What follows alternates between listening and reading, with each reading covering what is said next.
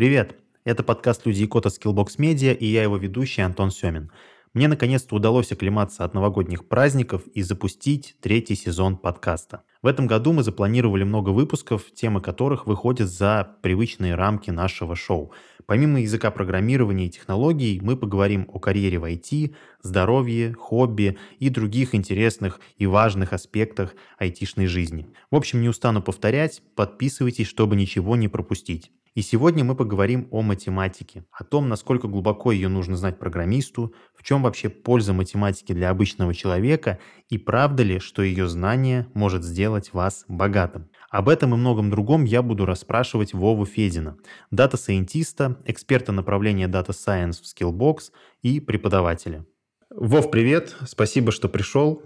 Э, для начала расскажи, пожалуйста, о себе, кто ты, чем занимаешься, чем увлекаешься и в каких отношениях э, состоишь с математикой. Привет, спасибо, что позвали. Я поэтому и пришел. Собственно, ну, меня зовут Владимир. Я на данный момент дата-сайентист, э, работаю дата-сайентистом в компании IT-экспертиза. А, мы делаем прогнозные модели на основе нейронных сетей. То есть, по сути, мы делаем умный мониторинг. Но под этим, как бы, наверное, вряд ли раскроется весь тот потенциал математики. А, и это относительно вот просто то, чем мне нравилось заниматься еще там с далекого 2013 года. Помимо этого, я еще играл в КВН. Сейчас иногда пишу какие-то там юмористические штуки, сценарии для Ютуба. Ну вот, в целом, считаю, что можно это совмещать. Ну и учусь в аспирантуре. А, насколько я знаю, ты еще лекции читаешь э, в МИРА, да? Ну, иногда, да, иногда читаю, если набирается какое-то количество людей, которые вдруг хотят узнать там про искусственный интеллект, иногда я что-то могу им рассказать. Вот. Так я начал этим заниматься, когда учился в РУДН в моем альма-матере. И там вот и мы прям вели такой кружок по нейронным сетям. Там рассказывали, в принципе, об основах нейронных сетей, когда это еще прям не стало таким э, ну, хайпом, когда это еще вот до мейнстрима, а потом уже из каждого утюга понеслась нейронная сеть, нейронная сеть, и мы в то время, какой-нибудь там, это год 2018, э, рассказывали студентам, что это и для чего это. А, вот смотри, я сразу начну э, наш разговор э, с наброса небольшого.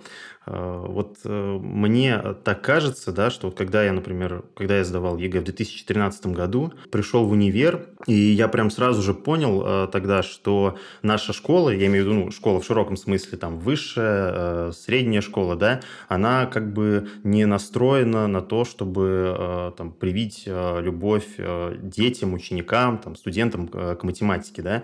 То есть в школе нам, получается, преподают э, ну, такую вот математику чисто, чтобы натаскать нас э, на решение задач ЕГЭ. В универе нам читают лекции незамотивированные, такие э, престарелые профессоры и кандидаты технических наук. Да, все как-то вот скучно, вяло. Вот, и в связи с этим вот такой вопрос.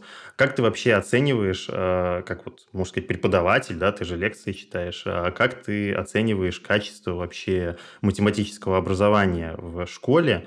Не знаю, читал ли ты лекции, преподавал ли ты там у младших курсов, видишь ли ты вот это вот, э, можешь ли ты это оценить качество?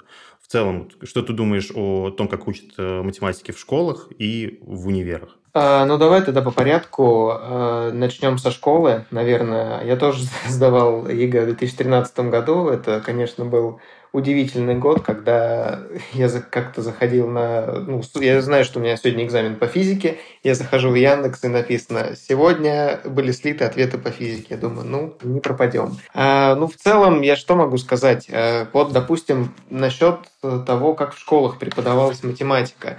Может быть, мне повезло, но в моей школе э, нам прям изначально говорили, что у нас с вами задел на не только на среднюю часть, но и на часть, э, на часть сложной части, то есть на C там это были. То есть C1, C2 нам прям говорили, хотите вы этого или нет, э, мы вот C1, C2 от вас добьемся.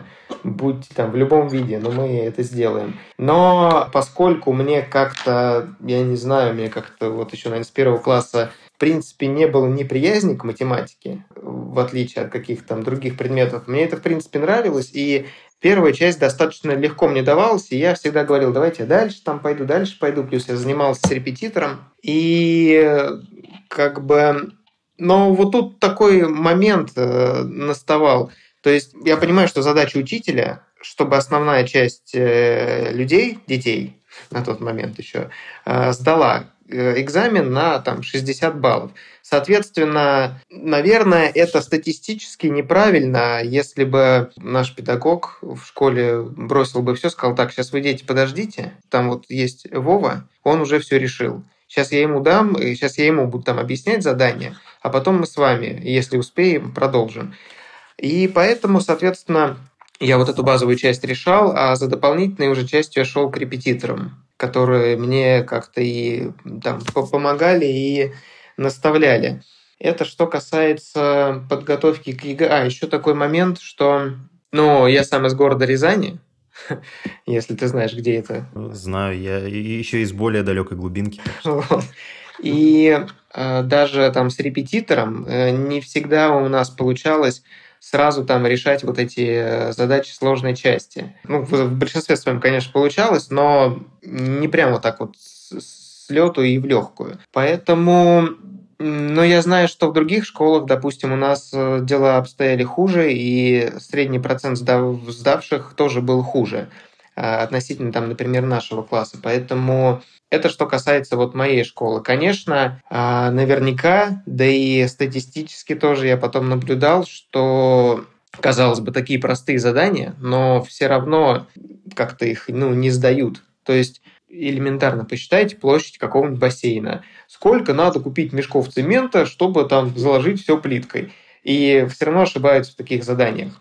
Потому что, наверное, это ну, не прорешено было и так далее. Так что резюмируя, наверное, по школе могу сказать, что в целом я, как меня научили, я доволен.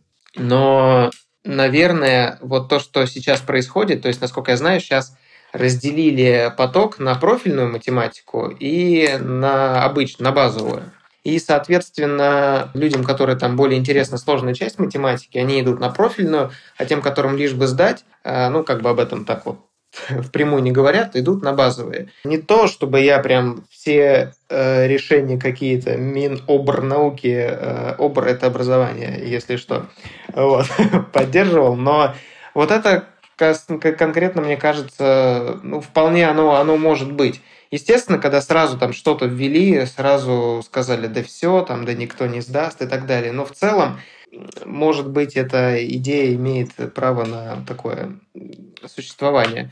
А, и это мы, получается, все. Это что касается школы. А затем а, у меня начался университет. Из-за того, ну это неплохо, из-за того, что я, в принципе, очень хорошо сдал, по математике у меня было там 94 балла. А, и то я просто...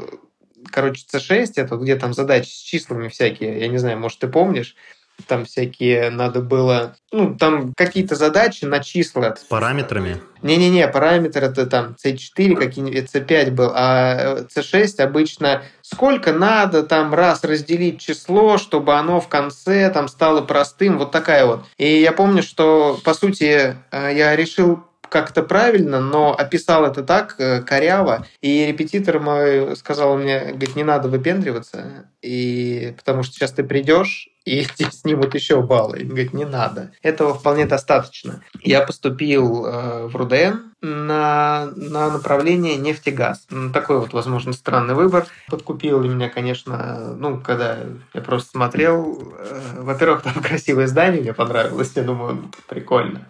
Но потом я узнал, что учиться я буду не в этом здании. Думаю, ну, ладно, обманули. Слушай, какое э, второе совпадение? Я свой универ выбрал тоже, потому что у него было красивое оранжевое здание. Это какой же? Э, Бонч Бруевича в Санкт-Петербурге. А, ну вот, видишь, э, ну, блин, я не знаю, прикольно было. Такое здание там величественное. Оно типа такой европейский стиль. Оно не высокое, как там МГУ, а вот такое типа одноэтажное. Фонтан там очень красивый был. Я думаю, ну да, прикольно. А, ну и, разумеется, на тот момент это еще было очень актуально, там, типа, да, КВН, все дела.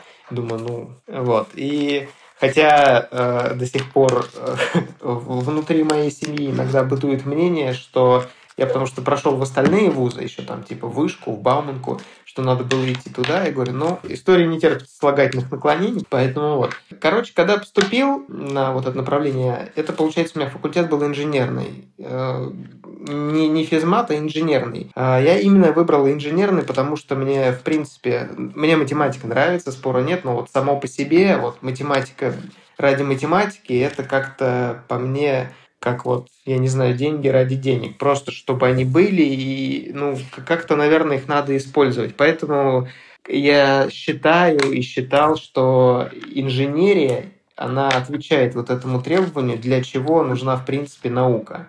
Это вот как бы как такая квинтэссенция, не просто теория там, а вот смотрите, я вот научился уравнения решать, я теперь могу э, посчитать, сколько машин проедет. То есть, то есть ты не приемлешь вот этот подход к математике, да, как э, к такому чистому занятию, как философскому, знаешь, вот для меня математика как-то вот это всегда была чем-то вроде философии, я имею в виду чистая математика, не прикладная, да, когда мы ее используем как инструмент какой-то, а вот есть же там популяризаторы математики, которые только этим занимаются, есть просто математики, да, там, которые вот копаются в этих абстрактных э, каких-то объектах, числах, там, про математических пространствах, вот вот э, тебе это все неинтересно? А, ну, как, я могу сказать так, мне интересно, и таких людей очень интересно слушать, потому что они, безусловно, профессионалы в этом, а, но математика становится сложной, когда из нее пропадают числа. А там уже это одни в основном буквы, то есть вы можете рассматривать какое-нибудь n-мерное пространство.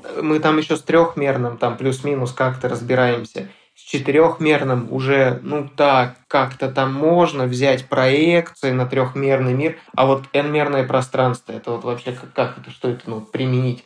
Я там это использую в нейронных сетях для, для проектирования архитектуры, но вот в целом, как вот кто-нибудь спрашивает, песок что такое? Ты говоришь, ну вот, вот, в песочнице песок лежит, вода, ну вода вон там. А вот это, что это такое? Да обычному человеку, в принципе, наверное, все равно там какое-нибудь оно 36-мерное или 400-мерное пространство. Но и вот э, из-за этого, наверное, я после инженерного, когда уже поступил на физмат, как-то не всегда я так я, короче, я задавал такие более прикладные вопросы, а люди меня как-то не понимали, говорят, ну зачем? Вот сейчас это доказываем, и все. Я говорю, ну все, зачем? Ну, думаю, ладно, я сейчас лучше не, больше, не буду много спрашивать, а то еще с греха подальше. И на инженерном факультете, что мне нравилось, я, во-первых, сразу познакомился с будущей, ну, на тот момент еще не знал, что она мой будущий научный руководитель уже на физмате, преподаватель мой по математике, э, Нелли Талгатовна как-то она, короче, в проб... я, я тоже все быстро решал, ну, то есть нам дают задание, я там решил быстрее, и она давала мне в проброс какие-то вещи, ну, дополнительные. И потом как-то она сказала, ты в курсе, что такое нейронные сети? Я говорю, я вообще не в курсе. Это был 2013 год. Ну, тогда, наверное, вообще еще никто не был в курсе. Э, тогда еще как-то это, ну, особо там какой-то искусственный интеллект. Ну, что-то там есть, но это вот искусственный интеллект тогда ограничивался, знаешь, э, Smile Shutter. Это вот фотоаппарат, максимум, что делалось в фотоаппаратах. Ты улыбался, и у тебя здесь такой э, этот квадратик рисовался. Это вот э, искусственный интеллект. И что-то все как-то, я думаю, ну, посмотрю, что это, прикольно, наверное. Что-то так я читал, читал про это, мы какие-то статьи начали писать, и вот я в целом начал вот в это погружаться, и мне было интересно. И потом математика у нас закончилась уже там, после второго курса. Ну, мы как с ней там писали статьи, э, и потом я поступил на физма, и она уже стала моим научным руководителем. Отвечая на твой вопрос, как бы как преподается математика в университетах, конкретно на инженерном факультете, э, там давалось все необходимое, чтобы вы закрывали какие-то свои параллельные предметы с помощью этих знаний математики, но не более. То есть, э, в принципе, я помню, что у нас там были какие-то интегралы, но интегралы это как-то еще можно там было притянуть для сопроматов всяких, если там какие-нибудь площади считать, нагрузки, вот, но не более. И в целом там тоже достаточно, не, ну, прям так хорошо преподавали. Не знаю, насколько сейчас дела обстоят, но тогда прям, да, было этот, было бодро. Слушай, и ты когда сказал про интегралы, я вот ну, не могу прям не сдержаться и рассказать кринжовый анекдот, который нам на военной кафедре рассказывал полковник. Э, ты его наверняка слышал. Самый смешной анекдот от полковника. Может, его слышал, конечно, другой интерпретации. Он э, рассказывал, что, значит, вот вы говорите, говорит, глупые студенты, что, э, мол, не нужен вам матанализ, да? Я вот, говорит, однажды с работы шел в ветреную погоду, и у меня ветром фуражку снесло, вот, и она провалилась э, в канализационный люк. Я вот стою и вижу, у меня под ногами проволока. Я ее, значит, э, интегралом, говорит, свернул, и фуражку свою достал. О, говорит, математика. Вот это таким образом он нам продемонстрировал, зачем э, простому человеку, да, которым, который не занимается сложными вычислениями, в жизни может пригодиться математика. Ну, тут, наверное, да, и нет, но в целом просто а в данной, ну вот, в нашей современности многие вещи, они прям очень сильно облегчились. Э, например, чтобы там какую-то... То есть сейчас мы чат GPT можем элементарно сказать ему, слушай, у меня вот есть такие-то водные параметры, посчитай мне площадь, а? Или все, он тебе посчитает очень точно, очень хорошо. И поэтому, в принципе, это прям, ну, отходит на. Я недавно э, был на паре, на паре по философии, и нам что-то говорят, что нам нужно будет написать что-то от руки, на, на бумаге от руки. Я говорю, слушайте, я уже так давно не писал, я говорю, мы, мне кажется, разучиваемся уже писать. Ну, то есть я максимум, что пишу, это там под, подписаться где-то, все. И в целом вот такие же даже... Я вот недавно там сидел, вспоминал, думаю, ну ладно, столбик-то я еще умею считать и умножать, слава богу. А вот там какие-нибудь уже решить уравнение, думаю, ну, мне надо сначала, наверное, так вспомнить, что для чего это надо, и потом уже, потому что, ну, в принципе, ты знаешь, э, как это делается, ты знаешь, тебе зачем это нужно, поэтому ты прям такие супер детальные шаги не помнишь. То есть ты просто ввел в калькулятор, ага, понятно, тут так, тут так, и все, и решил. Ну, в целом, да, некоторым и интегралы нужны.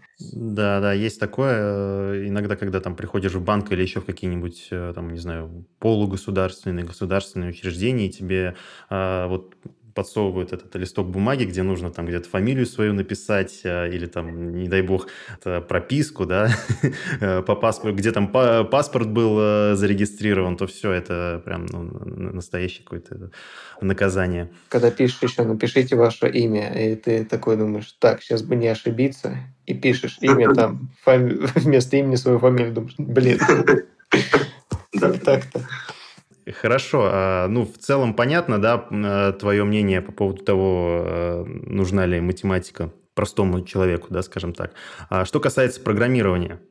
Сейчас существует мнение, да, вот Точнее, нет. Существует много мнений, но кто-то, например, говорит, что математика необходима программисту и приводит вполне такие э, существенные доводы. А, вот. Э, кто-то наоборот говорит, что, мол, зачем вам э, нужны интегралы, там, дифференциальные уравнения, да даже какие-то вещи попроще, да, когда вы, ну, не знаю, там, занимаетесь веб-разработкой, там, что-нибудь на фронте делаете, да, интерфейсами там как-то управляете. Вот как ты думаешь, вообще в каких областях математика необходима, а в каких, в принципе, хватит там каких-то базовых знаний уровня 8-9 класса? Класс? А, что касается, наверное, прям а, разработчиков, то есть надо, надо по нескольким отраслям пройтись.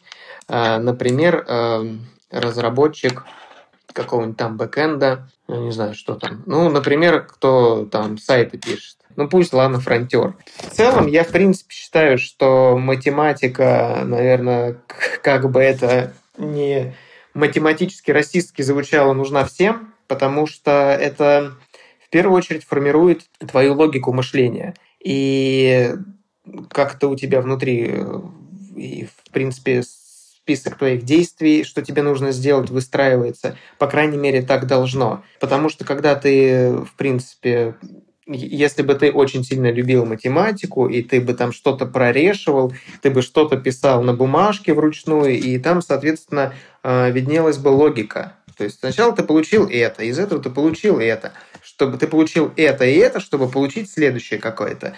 А, все логично, все очень выстроено. Поэтому я считаю, что даже, например, для фронта какие-то... Ну, чем больше, тем лучше знания математики.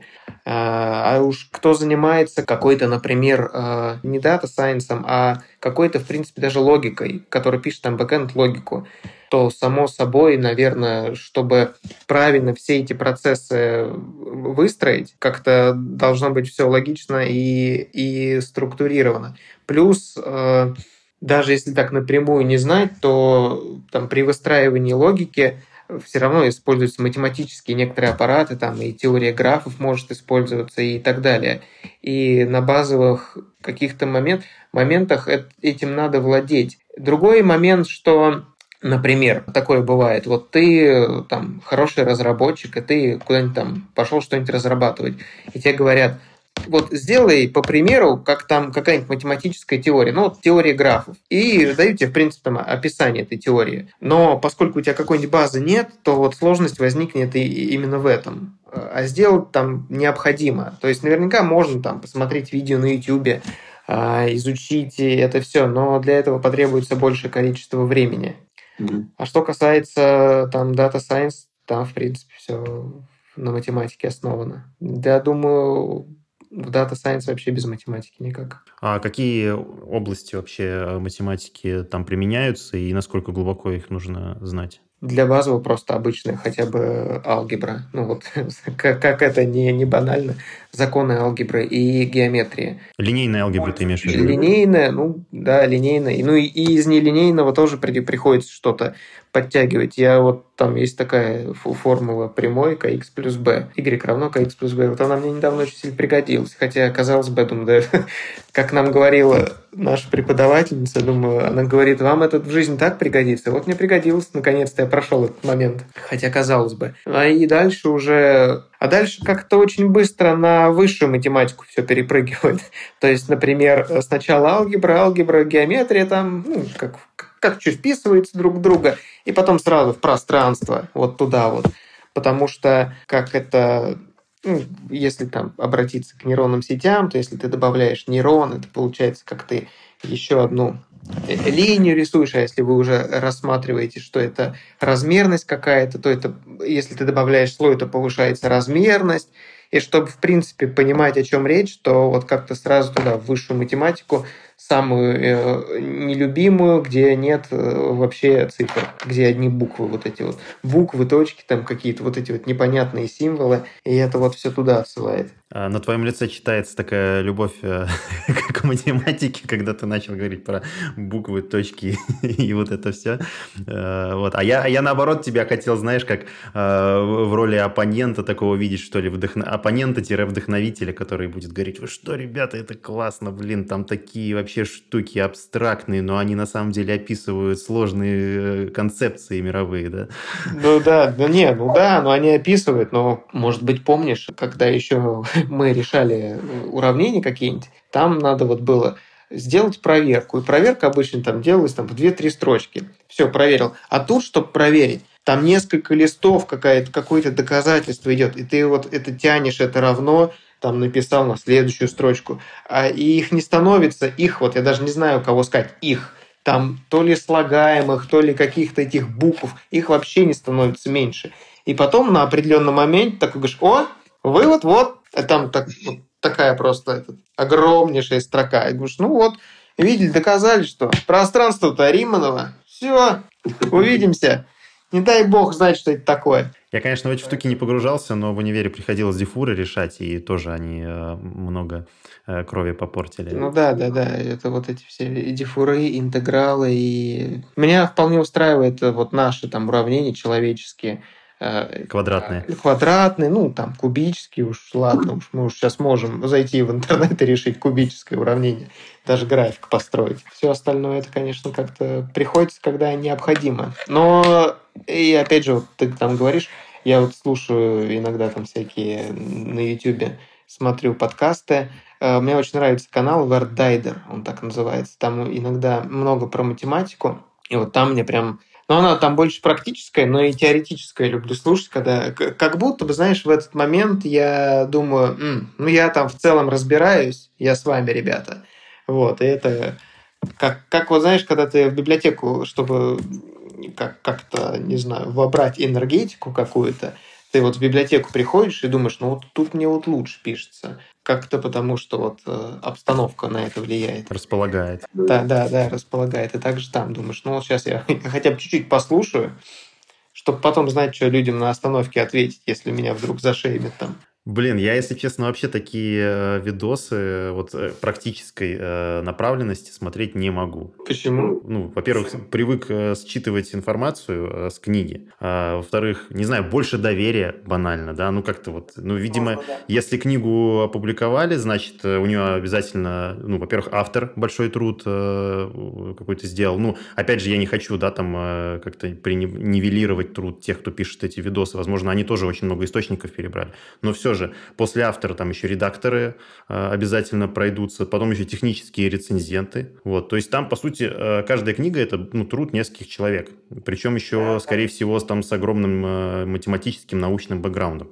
Вот. Но это еще не самое главное. То есть я понятно, что я не настолько осознанный, знаешь, что я вот, вот поэтому только читаю книги. Мне просто нравится, что в книгах я могу со своей скоростью поглощать информацию, да, и не ждать, когда... Или вернуться э, на предыдущую строчку, а вот э, аудио-видео формате такое сделать тяжело. И вообще постоянно приходится смотреть видосы на скорости 2х. После этого кажется, что все вокруг говорят очень медленно. Да, да. Нет, но я с тобой согласен на самом деле в какой-то мере, потому что у нас сейчас такой, такой, наверное, виток эволюции, что, во-первых, очень много блогеров, и для того, чтобы любой блогер был блогером, ему надо что-то говорить. И порой э, это что-то, это уже становится вообще неважно.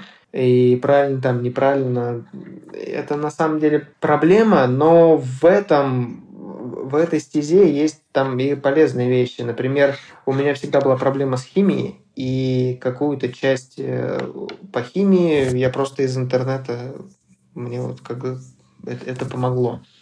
Но не могу про все сказать, что все так прям легко. И опять же, опять же, э, это, например, на какую-нибудь простую тему, типа там, как решать э, линейные уравнения. Там миллиард видео ты найдешь. Но если задавал э, какие-то там не локальные краевые задачи, метод решения такой-то, и там э, просто вываливается вообще не по теме, э, два с половиной часа какой-то человек, лектор пишет что-то на доске с ужасным звуком. Я думаю, ну ладно, будем сами разбираться с учебника, наверное. Ну, это как э, туториалы от индусов. э. Ой, слушай, индусы это, это вообще это мощь. Мне кажется, ну, нам стоит побаиваться китайцев и индусов. Любую проблему вот в Python при разработке какая бы ни была, я вбиваю в YouTube Hello guys, today I want to show how to make this project in Python. Я думаю, да вы когда это успели сделать? У меня только сейчас появилась эта проблема. А и как э, это- им вообще, вообще, мне кажется, все равно, что этот э, дом из глины строить палкой, что на Python писать. Да-да-да-да. А, это я еще где-то видел, знаешь, такую шутку. Если вы достигли в чем-то мастерства, то ну, обязательно найдется какой-нибудь э, а, а десятилетний, десятилетний азиат, который вас в этом переплюнет. Они, это вообще сила. Э, Плюс они еще, они перерабатывают все, по-моему. Э, Какие-то двигатели, я думаю, и, и они всему дают вторую жизнь. Думаю, да как так-то? Причем просто в каком-то, ну, в кустарных условиях. Ну, короче, это респект. Респект. Я обожаю их. И акцент вот этот очень прикольный. Причем, э, ну, несмотря на то, что у них какие-то там проблемы с произношением английского, э, он как-то предрасполагает так, что ты все понимаешь, все, что они хотят сказать, и вообще, в принципе, даже без субтитров можно понять. Ну да, тут, наверное, еще эффект влияет то, что они не, как сказать, не носители языка и сами по себе форму- пытаются формулировать. Не пытаются, а у них так получается, что они формулируют мысли чуть проще, чем какие-то нейтивы. Да-да-да, без всяких этих настроек.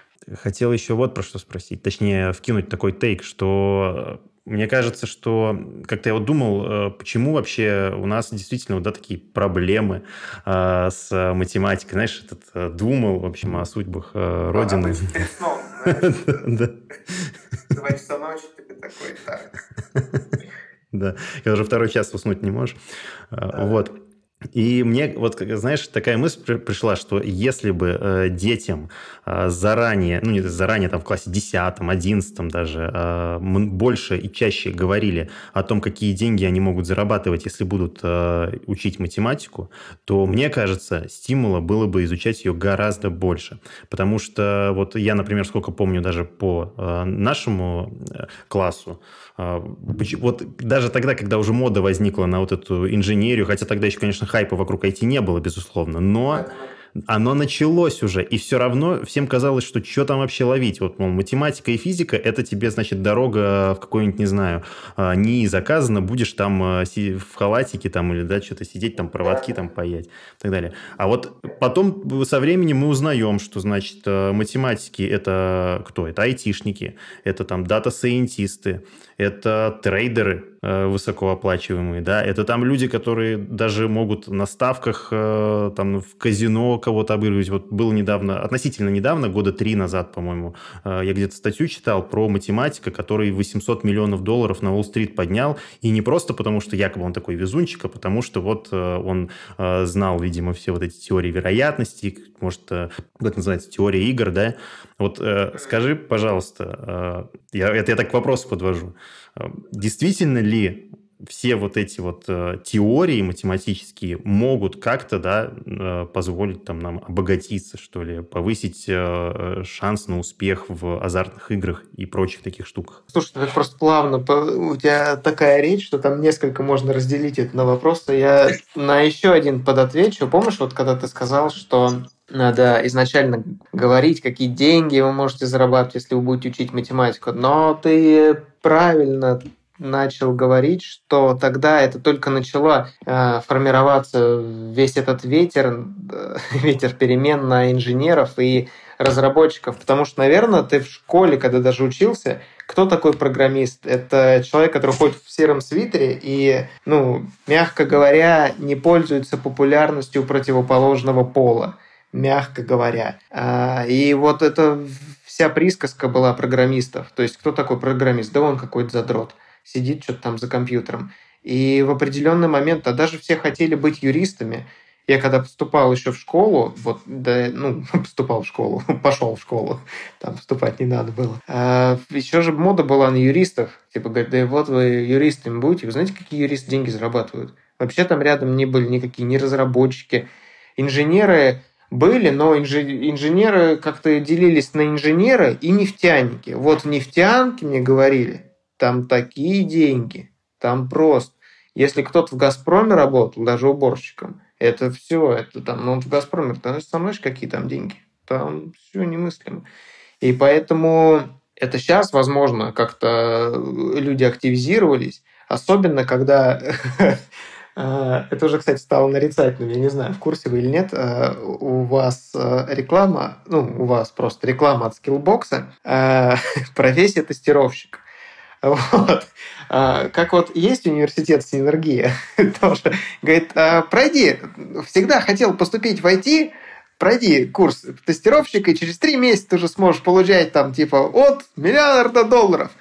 Э, но это только сейчас все равно началось. Вот даже там на профессии тестировщика тогда такого не было. Я еще крамольную вещь скажу, оно уже, как говорят, заканчивается. Даже оно только что началось и уже начинает заканчиваться, судя по всему. Это про что? Это про что? Ну, про зарплаты, про то, что вот э, такой хайп вокруг IT. Сейчас же... А, да, да, к сожалению, наверное, или к счастью. Но понимаешь, какая вещь случилась? Что это же когда, опять же, началось? Когда удаленка так, ну, стрельнула. Э, все, удаленка стрельнула, все поняли, что можно сидеть дома и работать. ну, сначала там все пили две недели, пока, пока первый раз это было. А потом, так, можно работать из дома. А зачем, в принципе, тогда в офис ехать, ездить? И как-то начала прям так, ну, достаточно стремительно айтишка раз раскручиваться, прям с такой со стремительным ростом. И, естественно, под это, ну, и все образовательные программы тоже подстроились и начали при привлекать людей, чтобы они отучились. И, естественно, люди пошли, э, какие-то отучились они, ну, наверное, потом пошли на работу, но в данный момент, вот насколько я знаю, ситуация такова, что очень много сейчас на рынке джунов, то есть они прошли курсы, их много на рынке, а работодатель хочет, чтобы это был не просто человек после курсов, а какой-то там уже с опытом. И, и вот, возможно, из-за этого чуть э, рост э, подсократился. По поводу того, можно ли с помощью знаний обогатиться. Обогатиться можно с помощью знаний математики, конечно, но надо всегда помнить, что казино всегда в выигрыше. Тут, э, если ты работаешь против казино, то и найдутся люди, те же самые математики, которые работают на казино, чтобы казино выиграло. И очень тяжело что-то обыграть, особенно что уже проверено веками и столетиями. Я помню, что в магистратуре я делал доклад как раз на тему э, «Как обыграть казино». И ситуация, опять же, очень не в пользу обыгрывающего. Например, в американской, по-моему, американская версия. В американской версии на рулетке 2-0. То есть э, это еще понижает шанс. Вот если бы не было зеро, э, шанс твой выиграть, там, если ты ставил на красный и черный, вот он был бы точно 50 и 50. И, в принципе, в долгосрочной перспективе ты бы оставался при своих. Но поскольку там есть ноль, то ты, ты на долгосрок точно проиграешь. Там 10 тысяч раз ты сыграешь рулетку, 100 тысяч раз всегда ты проиграешь. А при, при наличии второго взрыва еще больше проиграешь. Еще больше вероятность, что ты как бы проиграешь. По поводу ставок. У ставок есть э, прикольная вещь. Это еще, наверное, отсылка в школе. Э, я не знаю, так у вас было в школе. В школе каждый парень, он, он уже ищет, как заработать миллиард, чтобы не идти в универ, потому что это для лохов. И сейчас вообще тут все будет нормально. Разумеется, и мы не были исключениями. И, наверное, в, в один момент когда все уже побывали э, этими граффитерами, которые рисуют граффити, прыгали, попрыгали по гаражам, все, начали зарабатывать бабки жестко. И, собственно, что надо-то? Надо обанкротить контор со ставками. Причем в интернете, если ты наберешь, как обыграть контор со ставками, есть инструкция, как обыграть конторы. Пошаговые гайды. Да-да-да. Есть куча пабликов, которые тебя сольют. А в ставках они же там вот дураки сидят, они только всем деньги раздают. Но там упирается в теорию вероятности.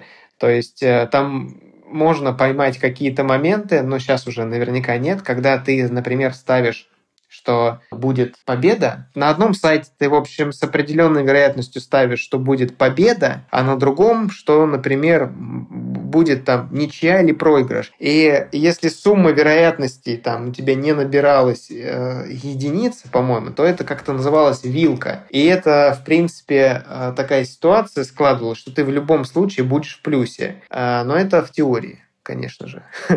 На практике мы таких вещей не встречали. Вот, я начал говорить э, еще по поводу, как обыграть рулетку. К сожалению, э, не математики ее обыгрывали, а физики.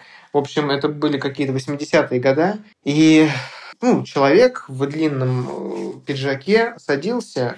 Тогда же еще очень проблема была с, с микроконтроллерами, потому что микроконтроллеры были не микроконтроллеры, а макроконтроллеры. Ну, в общем, что сделали чуваки, они вот сюда как бы поставили лазерный, лазерный измеритель, то есть выпускает лазер, ну, бесцветный, разумеется, детектор, а в ботинке, в каблуке был компьютер.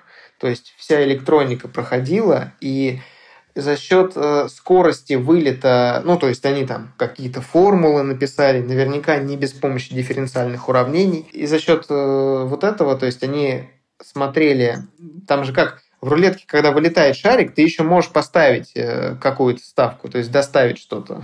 Я читал. вот.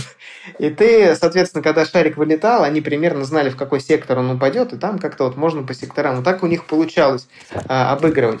И я смотрел фильм еще с а, Кевином Спейси, по-моему, э, ну, еще до, до того, как он... До его отмены. Ну, да, до его отмены, скажем так как они в этот, в 21 всех обыгрывали. Но люди тоже, видимо, не дураки, и они начали там что, перетасовывать колоду, и это, соответственно, наверное, как-то можно что-то сделать, но вероятность существенно понижается. То есть, в принципе, если бы люди не знали про этот метод, описанный из фильма, можно было бы так обыгрывать. Но рано или поздно казино спохватилось. Но есть же еще трейдинг. Слушай, насчет трейдинга, да, кстати, это очень такая вещь. Во-первых, она мне нравится тем, что это рынок, и на рынке э, сами люди, они являются драйвером.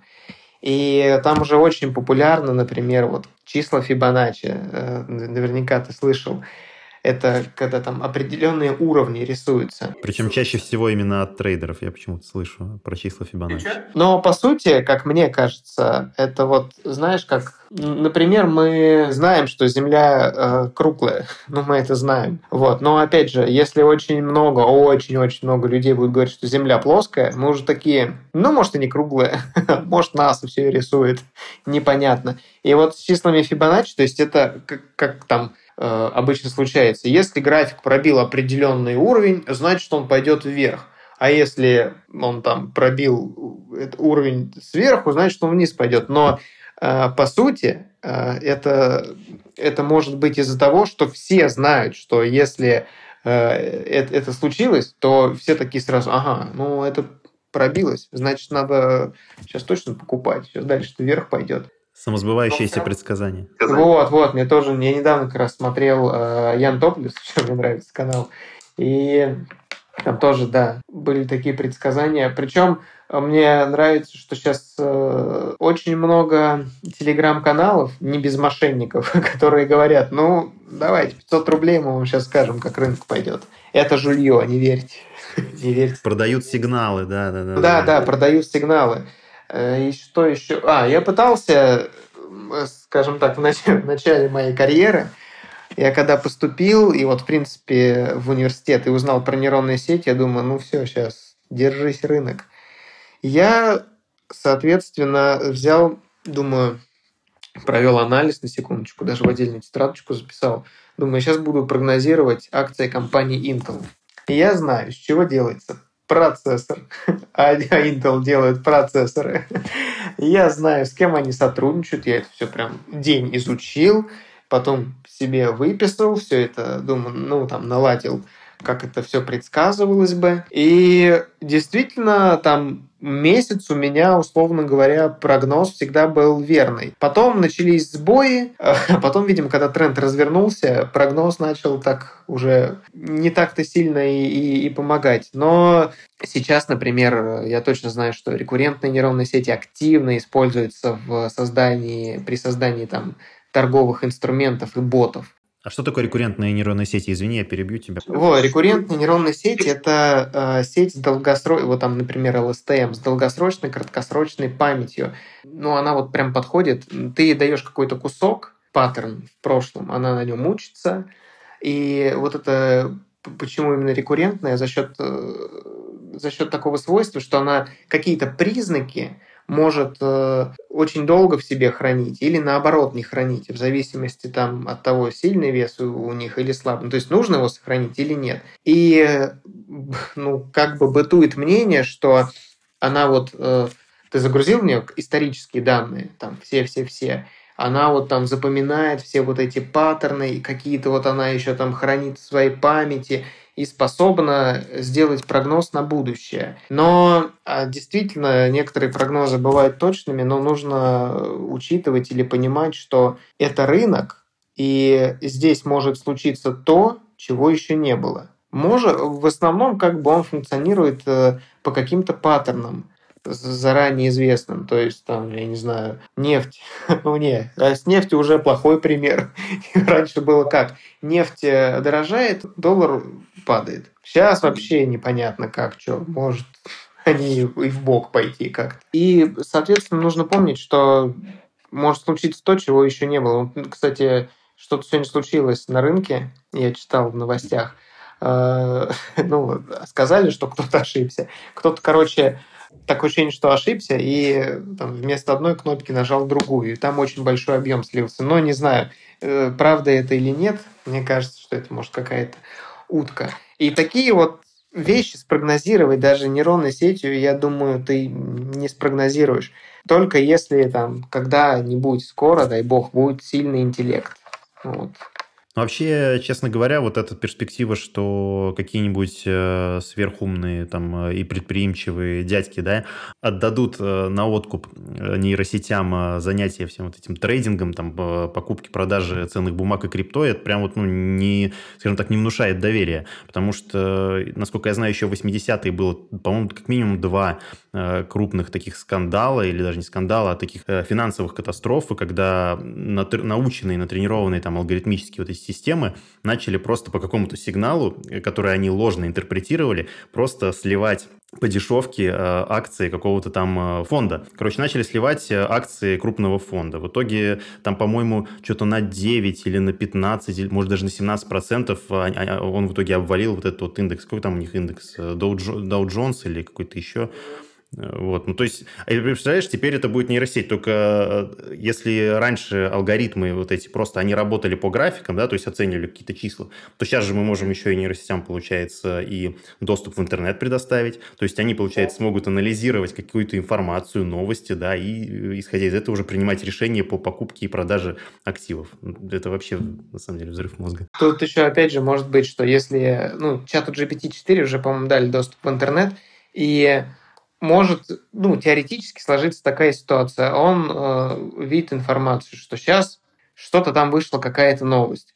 А он взял, он же, он же чат GPT, он взял и создавал фейковых сайтов с какой-нибудь фейковой информацией. Люди зашли, прочитали и, и тоже пошли совершать какие-нибудь действия. А он видит, что это там все... Ну, короче, вот это может быть восстание машин, хотя я особо в это не верю, что прям такое возможно, но вполне есть вероятность определенная. И в 80-х годах это как раз, по-моему, есть такая вещь, как цикл Кондратьева, по-моему, когда раз в 12 лет вот какая-то тема становится популярной вновь. И сейчас, по-моему, третий раз уже, когда вот этот бум нейронных сетей, и он сейчас так конкретненько бахнул. Потому что, да, тут был второй, по-моему, был, когда был фильм «Терминатор», вот вся это тоже там, типа, искусственный интеллект, все дела. И сейчас вот прям так можно сказать, основательно. Но еще же, знаешь, какая вещь бытует в сознании, что сейчас будет искусственный интеллект, вот этот весь, все вот эти ваши чат-боты, компьютеры, все эти ваши, и они там всех оставят без работы. Вот. Такое тоже мнение есть, но я не знаю, насколько оно... Я думаю, что, конечно, э, часть, э, ну, не прям профессий, но определенных там задач э, искусственный интеллект сможет на себя взять. Но как это и везде было при переходе от ручного труда к мануфактурам, раньше, например, человек был в лифте, который нажимал кнопки, на, который ехать. Сейчас, в принципе, я сам могу нажать. Еще в 50-е годы, по-моему, как минимум. Да, да, да. Там типа лифтер. И вот он ездил целый день. Но потом все его сократили. И опять же, ну, ну, ну нужно ли говорить, что как жесток этот мир? Ну да, жесток. ну, наверное, да. Я хочу еще нагнать ужаса тогда, э, раз уж ты так э, создал такую атмосферу. Недавно какие-то очень внимательные зрители э, увидели, что там на часах у Сары Коннор, по-моему, в «Терминаторе 2» был 2024 год. А, плюс еще для суеверных напомню, что 24 год он високосный. Так что, как, как это в известном меме, думайте. Я обожаю эти пасхалки, которые там мая, всякие вот эти вот часы не заметит. А, давай немного поговорим тогда о красоте, потому что это была одна из э, заявленных тем нашего подкаста «Красота математики». И вообще, а, пытался ли ты когда-нибудь, может, ответить э, для себя на этот вопрос, в чем вообще красота математики? Потому что я вот тоже смотрю различных популяризаторов науки и математики, да, отметим, что математика – это не наука, так на полях, вот. Э, наука или, или не наука? Не наука, не наука, да-да-да. Не наука? Я думал, что ты мне скажешь, почему математика не наука. Мы потом подойдем, но мне тоже интересно, почему ты считаешь, что это не наука.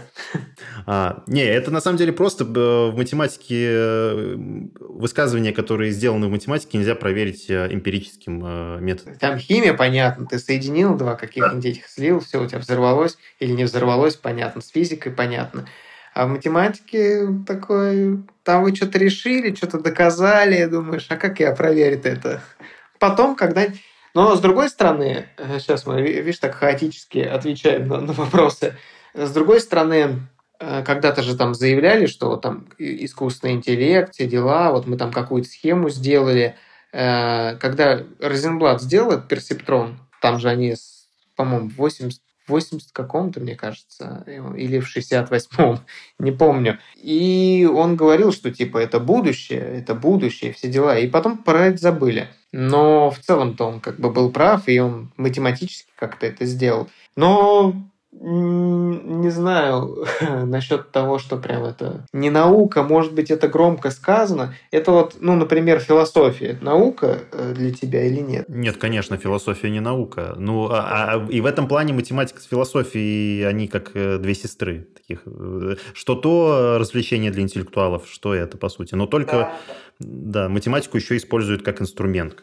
Инженеры и там ученые. Ну, то есть какое-то прикладное значение она имеет. Э, поэтому прям так, чтобы уж... Вот философия для меня это точно не наука. А вот с математикой... Ну, я понимаю, почему бытует мнение, что это не наука, но прям так вот я бы уж не соглашался. В любом случае, я подожду, когда э, тот или иной э, остров людей докажет что-то, и я приму их сторону и скажу, ну да, я так и говорил. Чего вы? А так это уже доказано, в том-то и дело. Видишь, а, не зря же даже у Нобелевской премии, насколько я знаю, по математике не существует. Тоже, да, совпадение? Да. Не думаю. Ну да, да. Но мне нравится версия, что там же много всяких этих, э, почему не существует, что и в то время она уже была, ну, как, какая-то аналогичная премия была, поэтому решили по математике не делать, что, по-моему, жена Нобеля изменила э, с каким-то математиком. Мне нравится вот эта версия, честно говоря, потому что это как-то оставляет мысль, что э, ну, мозги привлекают женщин. Вот. Э, поэтому я даже, не знаю, помнишь этот Илон Маск? Да, Илон Маск и этот Эмбер Хёрд. Эмбер Хёрд, которая жена, бывшая жена, как его, Джонни Деппа, да и она вроде бы, она вроде бы изменяла с Маском. Я думаю, это вот такой пример, знаешь, для меня, что типа, несмотря на то, что Джонни Депп очень крутой, харизматичный, но все равно почему-то все тянутся к мозгам. Я думаю, ну, вот так вот я буду э, апеллировать. Ну, надо сказать, что Илон Маск э, далеко не самый э, бедный человек в США и один из самых влиятельных, наверное. Это, по сути, государство в государстве. Ну, он и, и, не, и не глупый, стоит тоже сказать. Сто процентов. Вот, поэтому мозги у него точно есть, наверное. Вот, я думаю, что да. Так вот, теперь, да, как это, вернемся к тому, с чего начали, отмотаем, да. Красота математики для тебя вот в чем заключается, и думал ли ты когда-нибудь вообще над этим вопросом? Наверное, для меня красота математики – это прежде всего и в ее попытках описать все. Ну, то есть в во всеобщем описании. Я, честно говоря, не знаю, э, изначально ли так было, или это математики каким-то к... Ну, тогда, наверное, как, как это... К людям, которые эмпирически все проверяли, они просто так вот подтесали, сказали, ну, слушайте, ну вот вы колесо сделали, ладно, но мы сейчас тут формулу быстро напишем и обоснуем, почему это все математически работало. Но в целом, опять же, там любой даже лист папоротника, он э, описан какими-то там дифференциальными уравнениями, то есть все переходы температур описаны уравнениями. Но вот тут опять же у меня складывается иногда впечатление, что это эмпирически все получили и потом э, могли наложить на это. Ну, то есть сказать, слушайте, ну вот это подходит чисто теоретически, ну там плюс-минус погрешность, ну давайте там это на ветер поставим погрешность и ничего.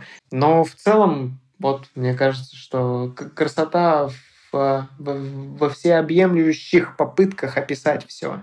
Я даже как-то в 2 часа ночи, разумеется, когда же еще гениальные мысли приходят, я как-то думал, что ну вот юмор, юмор сам по себе, да, что его тоже, в принципе, математически можно описать, потому что, ну, шутка возникает, по сути, когда ты делаешь очень интересный заход и, э, ну, неожиданную развязку. То есть это, по сути, там, разрыв функции, когда вот у тебя функция заходит, и развязка непонятна, почему а, она, она не связана с заходом. То есть она вот где-то вот это заход, а это развязка.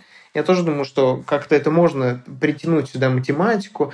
Я даже уже, ну вот я думаю, хорошо, там есть э, какая-то этот, э, ну это не анекдот, это вот чья-то биатлоновская шутка. Найден мальчик, воспитанный майонезом. Он жирный и нежный. Я думаю, так, ну мы сейчас а если не мальчик, а, например, а у кого-нибудь во дворе там толстый мальчик там Коля. А если вот Коля поставить, тоже работает. То есть, по сути, можно уже взять и какие-то перемены туда наставлять. Я думаю, ну ладно, я потом буду на сцене Теда выступать с этим, с этим докладом и пока заморожен. То есть, видишь, я сейчас э, посидел, минут 15 подумал, и я уже притянул математику в юмор. В прикладных вещах там сам Бог велел э, этим заняться. Ну и тем более все-таки, если уж прям серьезно говорить, то невозможно было бы рассчитать ни траекторию полета там с ракет, да и даже самолет, наверное, ну такой уже прям самолет-самолет поднять в воздух тоже тяжеловато было бы без математики. У нас еще есть э, музыка, да, и оказывается, музыкальная теория тоже построена, она не построена, но она довольно математична. Вот э, да. есть еще золотое сечение. Вот, кстати, ты как э, знаешь, в чем суть золотого сечения или? А там, по-моему, как-то, что отношение отрезков э, каких-то, оно, ну, там суть в отношении отрезков. То есть, если прямую разделить на, на отрезок, по-моему, в определенной пропорции, что ли, надо делить, то он относится так же, как к полному отрезку. Я просто знаю, что их вот все это золотое сечение очень сильно притянули к и там к пирамидам, и каким-то этим э, ну, в Индии, опять же, очень много всяких вот эти вот такие там фигурки, и здания строились по золотому сечению. Так ли это, я прям полностью досконально не проверял. Но в видео на YouTube, которое снято очень хорошо, и там хороший звук, э, я склонен не проверять такие факты. Думаю, ну раз у вас есть деньги на хорошую камеру, то, возможно, и сценарий вам написали не самые бедные люди, поэтому поверим. Но, возможно, если копнуть, потому что такое тоже, знаешь, часто бывало. Я еще один канал смотрю, может, ты знаешь, «Утопия шоу», и там иногда проверяются факты, которые вот, казалось бы, они вот прям... Типа вот мы, например, при простуде пьем э, чай с лимоном, а лимон, он вообще никак не влияет. И это просто витамин С у нас убирает бактерии изо рта, а так он особо ни на что не влияет. Поэтому тут с золотым сечением, ну, это прикольная такая, знаешь, типа как э, такая вот некая математическая, такой математический парадокс. Но его же там тоже и, и на биржу могут, э, и на бирже где-то он применяется отношения таких отрезков, ну, в строительстве очень много находит. Но я не могу сказать, что это прям... Я очень часто с этим работал. Я даже сейчас вот ты спросила, я так сходу, я помню, что это отношение отрезков. А там уж какое, ну что. Но очень красиво вокруг этого, разумеется, можно построить какую-то историю. Вот э, еще учитывая то, что математика и философия в древности были очень рядом, то мне кажется, не без этого, что какие-то просто философские мысли, они вот переходили в математику. Ну и вот ты вот так вот сам, например, читаешь или думаешь, или смотришь какое-нибудь видео на ютубе, ну это же очень красиво там и, и звучит так золотое сечение, и где-то там, где когда покажут и в древности, и в Древнем Египте, там когда они все это использовали, широко применялось, покажут сначала тебе какое-нибудь здание или амфитеатр красивый, как он спроектирован, какие-то колонны при помощи золотого сечения, потом кувшин покажут. Скажут, да, конечно, это... Да, да, так и было. Вот в этом еще, мне кажется, на самом деле красота. Вот какой-то вот, что это некий математический шарм, который ты не сразу можешь проверить таким немножко нигилизмом повеяло, знаешь, что, типа вот они там все понапридумали постфактум, на самом деле все было намного прозаичнее, как бы и, и ну, проще. Нет, это же это же как просто критический взгляд на вещь. Но я не то, что там обесцениваю труд Пифагора, хотя он мне сейчас ничего уже не сделает э, точно, даже если я скажу, что он ничего не сделал. Но тем не менее, мы же не знаем, как там... Может, кто-то вообще... Э, ведь есть же определенная вероятность, что кто-то для прикола просто что-нибудь сказал. Давайте вот такую тут напишем теорему, пусть потом доказывают. Ну, могло... Я бы точно так написал, клянусь, для будущих поколений. Я, знаешь, тебя еще хотел спросить. А, это такой вот интерес, а, который у меня еще, наверное, длится с года 13 если не раньше. А, из каждого утюга говорили про Григория Перельмана. Вот, и о том, что это просто ну, одно из величайших открытий нашего времени. Да, ему там премию хотели вручить, он ее, по-моему, так и не забрал. Вот, вот что вообще, насколько я знаю, да, он доказал теорему Пуанкаре.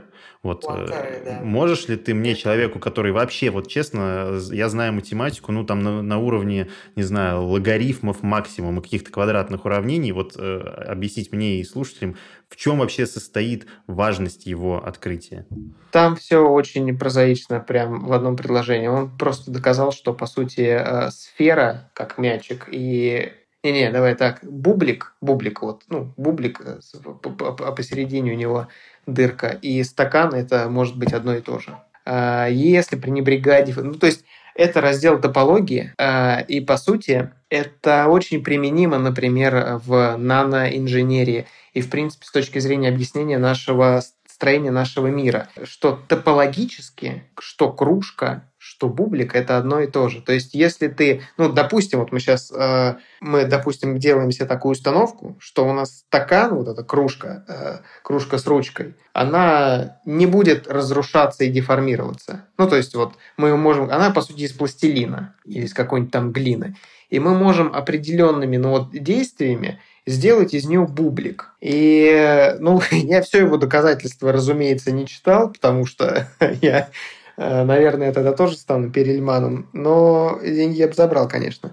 Но к тому, что, возможно, не в нашем мире, а вот в каком-нибудь в нано-мире или на уровне галактик, э, мы можем спроецировать, что как расширяется Вселенная или как э, там ну, я не знаю, если так возможно, одна планета переходит в другую. Вот это такие больше вещи. Это раздел топологии, и топологический анализ данных, он тоже не так широко, но он применяется в том числе там и на биржевых каких-то инструментах.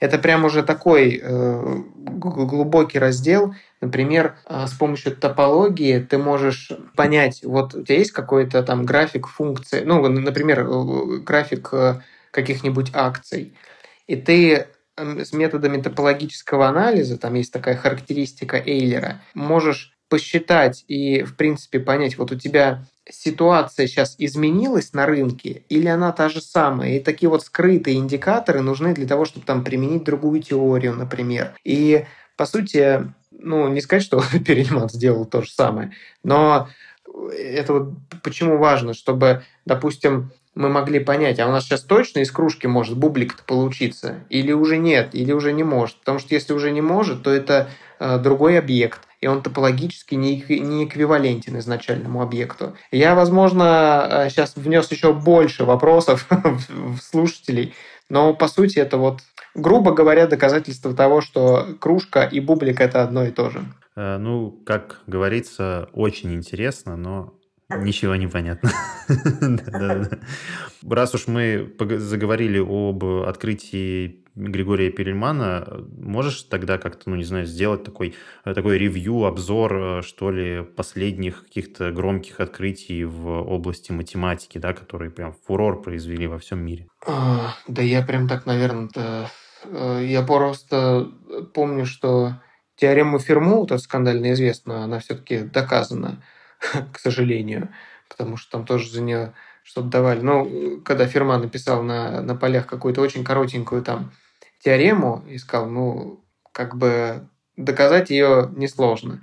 Или, нет, что-то написал, могу доказать ее, но полей будет очень недостаточно. И а вот прям чтобы по каким-то таким математическим фурорам, я, честно говоря, жду, что когда изобретут сильный интеллект, искусственный. Вот, этого я прям так как-то мониторю с этой точки зрения. А прям, чтобы следить чисто за математикой, я не слежу, наверное, еще и с точки зрения того, что во мне льется инженерная кровь какая-то.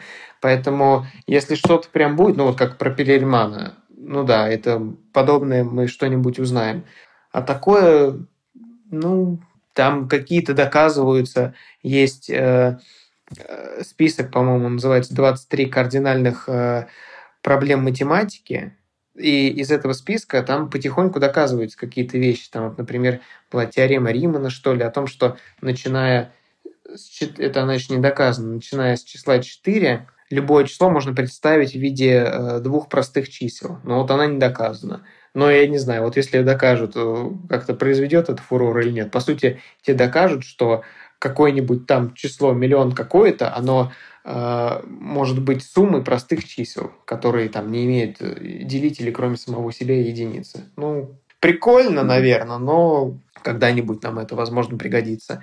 Поэтому прям таких кардинальных вещей. Вот все, что я всегда нам в школе говорили, вот теорема Ферма, теорема Ферма, ее уже доказали. И все. Для меня каких-то пока прям таких открытий не настало. Я поэтому, как и говорю, жду, когда будет сильный интеллект и вообще будет ли он. Потому что там, наверное, тоже не без математики придется обойтись. Вот это будет открытие.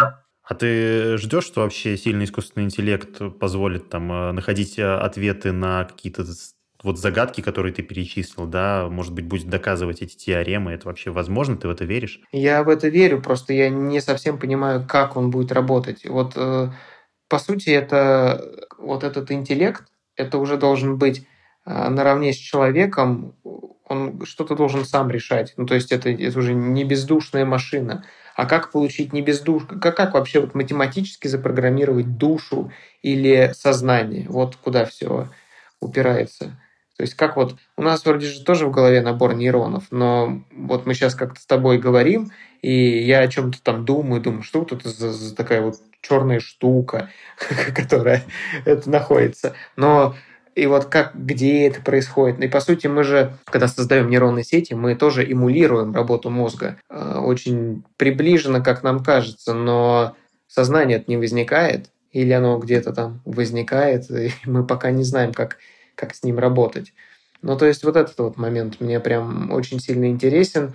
И вроде бы как говорят-говорят, что вот там буквально с года на год он должен уже изобрестись. Но вот я не понимаю, как... Но, хотя, наверное, и люди, которые, если бы жили в 86 году, им сейчас покажи чат GBT, они тоже скажут, да такого не может быть. Я тебе больше скажу, покажи это людям, которые живут в 2018 и 2019 году, они да, тоже да, вряд, да. Ли, вряд ли в это поверят. И это тоже.